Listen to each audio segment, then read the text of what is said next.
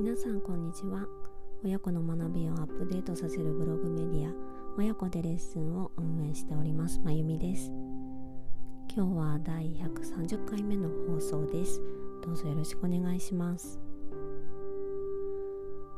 え昨日スタンド FM さんでこの親子でレッスンチャンネルをおすすめチャンネルとして取り上げていただきました。もうとっても嬉しいです。ありがとうございます。あのおかげさまでフォロワーさんもだいぶ増えましたので今回はこのチャンネルの紹介を改めてさせていただこうと思っています。この親子でレッスンチャンネルは私まゆみが親子の信頼関係を深めるためのコミュニケーション方法について主に発信しているチャンネルです。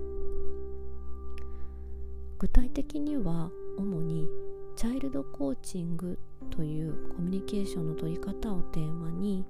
子どもの話にじっくり耳を傾ける方法や子ども自身から答えを引き出す方法などを紹介しています。なぜこのチャイルドコーチングをテーマにしているのかというと私自身娘がいまして今は小学校4年生なんですけれどもこの娘との関係性に悩んだ時期があってその時期にチャイルドコーチングを学んで少しずつ娘との関係性を改善してきた背景があります。娘は小学校2年生頃から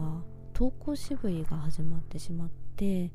実際に学校に行けない日もありました。そんな時に親子のコミュニケーションを見直して娘の自己肯定感を高める働きかけをしたことによって徐々に娘は学校にスムーズに行けるようになって今では毎日元気に学校に登校できています。この経験ってあんまりみんなが経験することじゃがないんじゃないかなと思いました私は。なのでこの経験をもとに親子の関係性やお子さんが不登校になって困っていることがある方に対して私にできることはないかなと考えた時に私も娘との関係性改善ですごく役に立ったチャイルドコーチングについて改めて勉強しようと思ったんですね。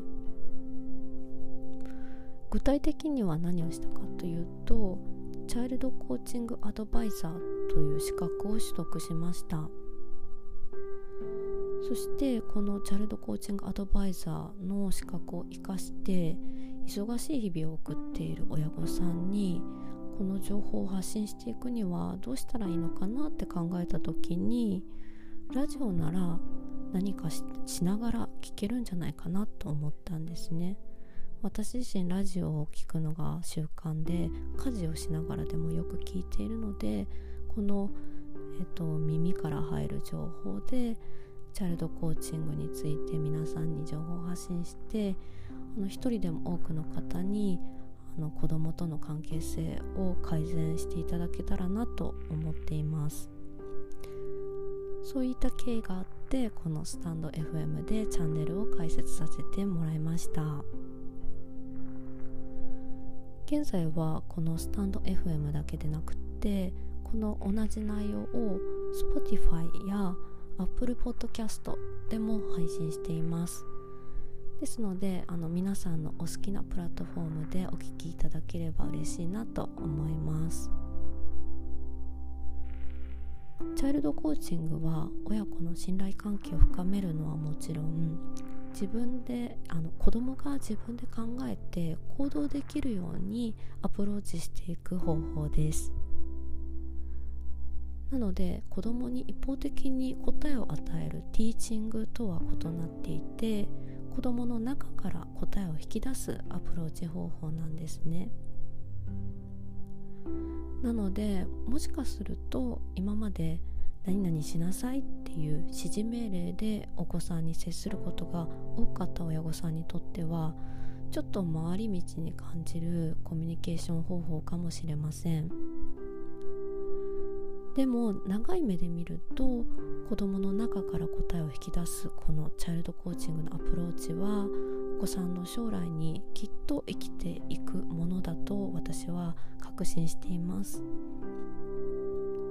なのでもし現在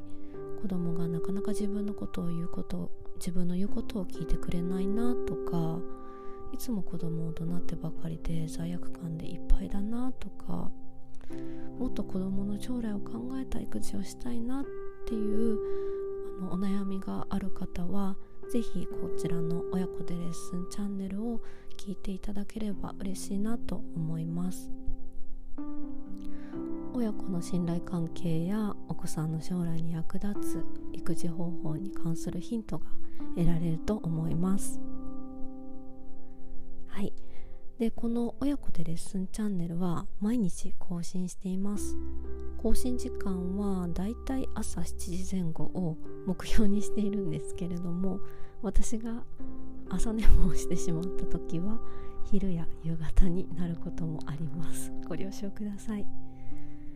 皆さんこれからもお耳が開いた時にぜひ聞いてみてくださると嬉しいなと思います。はい。では第130回目の放送は改めて親子でレッスンチャンネルの自己紹介をさせていただきました。